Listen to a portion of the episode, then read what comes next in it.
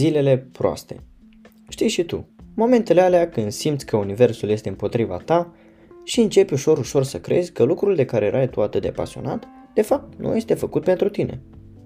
Cu toții trecem prin asta, fie că vorbim de job, de sală sau de obiectivul tău simplu de a citi 10 pagini pe zi, pe care tot la mână la nesfârșit, știi și tu, sigur ai mai trecut prin asta.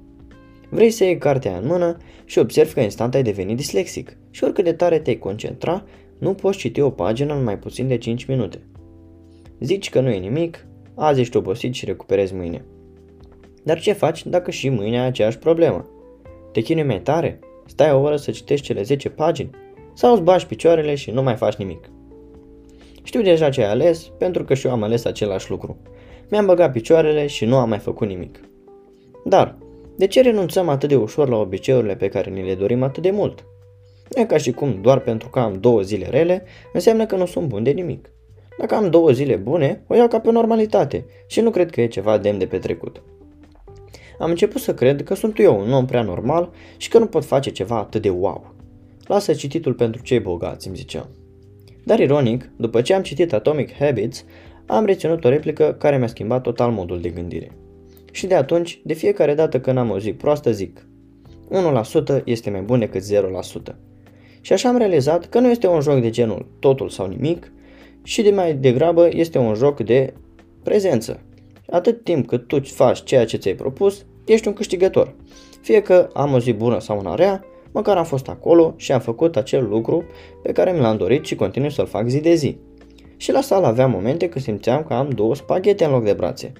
Ziceam, ce-mi trebuie mie? Dar mi-aduc aminte replica care tot mă bântuia. 1% este mai bun decât 0%. Îmi termin antrenamentul jalnic, dar înăuntru am așa o senzație de pace și de mândrie.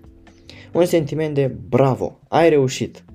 După 5-10 antrenamente jalnice de genul, se învârte roata. Tragi mai bine ca niciodată, ești atom, arăți de două ori mai bine decât arătai înainte. Te surprinde cum de totul merge atât de bine.